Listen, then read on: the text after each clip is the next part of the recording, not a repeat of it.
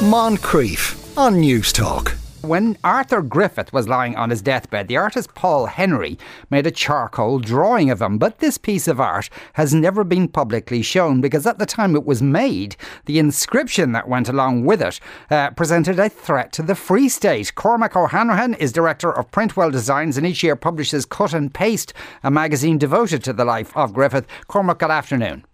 Uh, good afternoon, Sean. Uh, so, uh, tell us about uh, about how the drawing came about, and then who came to own this drawing. Um, you have to go back to the twelfth of August, um, nineteen twenty-two. Um, Arthur Griffith was uh, recuperating, if you like, uh, in St Vincent's Hospital, which was on the corner of Leeson Street and Stephen's Green at the time. And um, the, the, strains of running the government at, the, at that time had taken its toll on him. And uh, Oliver St. John Gogarty was his friend and medic, and he told him, "Look, you need to rest." And he was taking his, um, being confined a bit to the hospital, but he was carrying on with his work at the same time. And uh, on the twelfth of August, he, he woke up in, in the morning. He, he was descending the stairs, and he just anyway he looked at his shoes and decided to tie his laces. Um, he collapsed, and uh, some blood came to his mouth and uh, things like that. And then he keeled over again, and he died. Mm. And he was 51 years of age. Um, and Gogarty was called um, to come around, and he says he, he sauntered around rather than ran. But anyway, uh, that was his style. Um, he arrived then, and realised that Arthur Griffith was dead, and um, th- th- we don't know exactly. But the next few minutes, he went round to um, Paul Henry's um, house, uh, which was just on Merrion Road, which is 200 yards away, and um, called him if he'd come out and make some sketches um, of the late president as he as he uh, lay in, in, in the bed.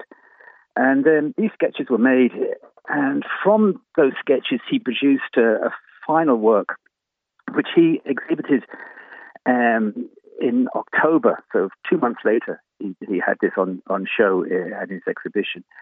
Now, he was the, at the exhibition. It was seen by um, two of the signatories, or the British signatories to the treaty, um, Tom Jones and uh, Lionel Curtis and um, they they were deeply moved by um, the portrayal. You know, and it is a wonderful uh, uh craftsmanship. It's uh, mm. a masterpiece in, in, its, its own way, and um, they decided, well, um, we should buy this, and uh, they they asked the Irish government at the time, which is Cosgrave had taken the WT Cosgrave had taken over, and um, they said, would um, Eamon Duggan, being the last surviving signatory to the tr- treaty, uh, would he like to be associated with this um, purchase of this uh, drawing?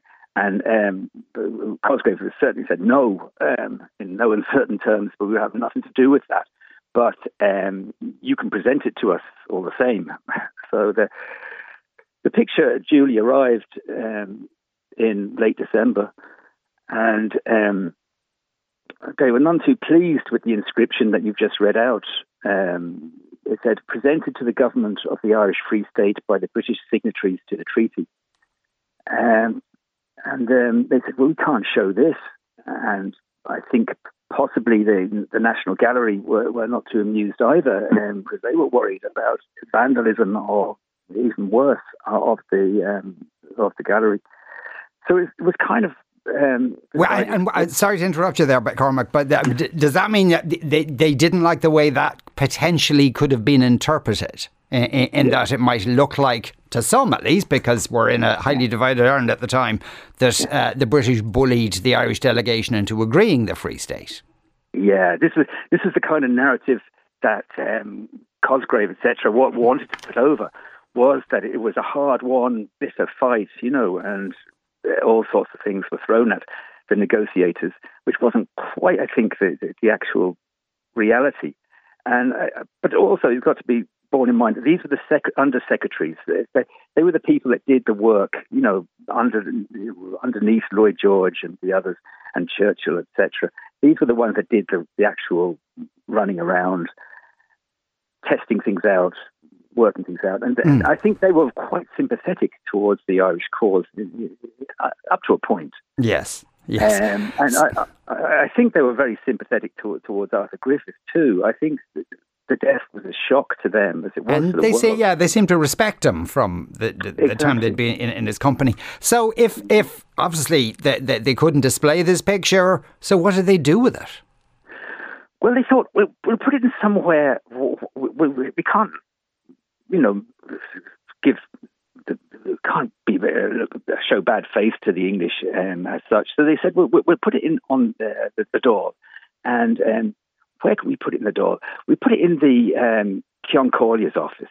That's, you know, tucked away a bit. Nobody's going to see anything there. So it's put it on the fireplace of, of all places, um, and uh, in the back of the door, so nobody could see it. And it stayed there for decades. Hmm. Uh, and um, certainly was there uh, uh, in, in 1954, and Thomas MacGreevy was the um, director of the National Gallery, and um, he in, made a comment on that, that it was in that position uh, above the fireplace. Um, so it was collecting um, source, I presume, carbon deposits and um, heat from the, the fireplace during the during the day, and then cold during the early mornings would have contracted the frame and things. So it was must have deteriorated in, in, over those decades. Um, it seems to have then gone uh, to the National Gallery, um, to, to, the OPW, sorry, the Office of Public Works. Um, they took uh, charge of it in the, probably in the late 90s. Um, and then it was just left out um, their, their, warehouses in um, probably Rialto, I think. Hmm. That's astonishing. Well, I think probably I think we're kind of over the civil war at this point. Uh, um, that might be a controversial suggestion. So uh, uh, you'd be of the view that it needs to go on public display somewhere now. Yes, there, there, there were two other sketches that were done. Um, you know, the original sketches that I was telling you about.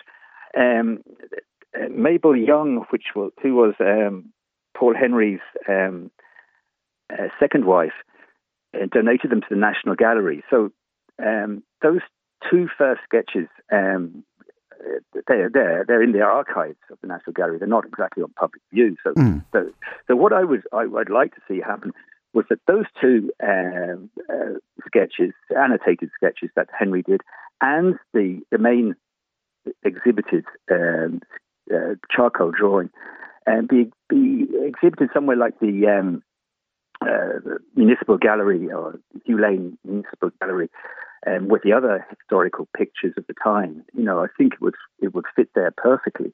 And um, I, it has been restored. Um, I did see the picture in in Dublin Castle, where it's now, and um, they have restored it and done a good job on that.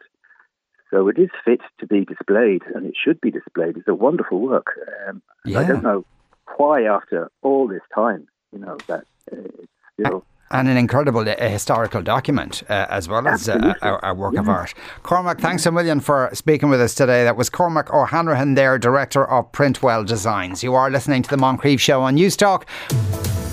Moncrieff, weekdays at 2 p.m. on Newstalk.